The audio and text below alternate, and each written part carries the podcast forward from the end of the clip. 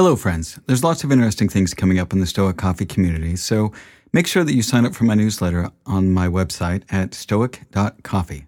You can also follow me on Twitter at stoiccoffee and on Instagram at stoic.coffee, and you can find my LinkedIn page by searching for Stoic Coffee Break on LinkedIn. Now, I also wanted to let you know that I'm starting a mastermind for tech entrepreneurs as the world of tech is accelerating, and I've had people reaching out to me for a group grounded in Stoic principles.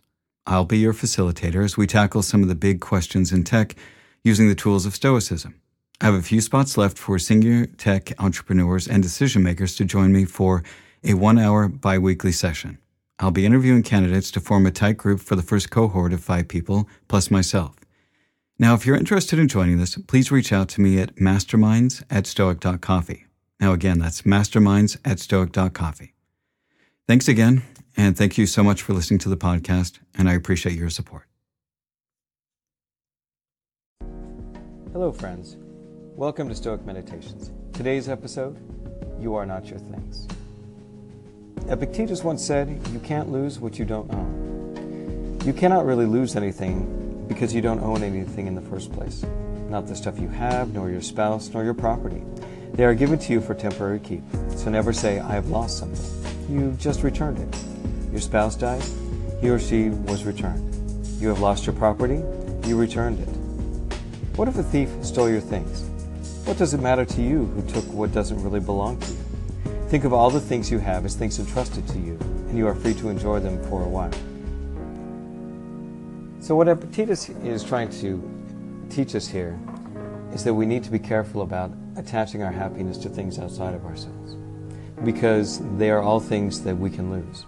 And if we have our identity or our happiness wrapped up into something outside of ourselves, say, for example, if we loved our car, or we had a particular house that we were really attached to.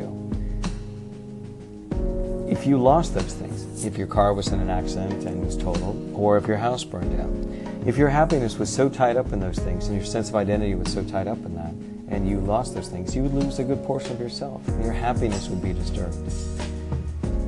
The Buddhists also have a teaching that suffering is caused by attachment. And what they mean by that is attachment to things outside of ourselves. So, if we follow the Buddhists and we follow this, the Stoics, then we can understand that true happiness comes from valuing the things that we have control over, valuing our inner happiness and our inner peace. So, I want you to think about your things.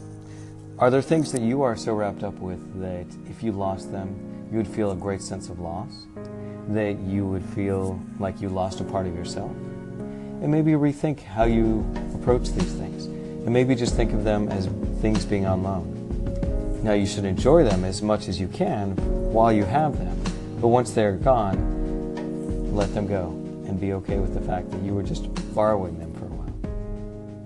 And that's the Stoic meditation for today. Bye.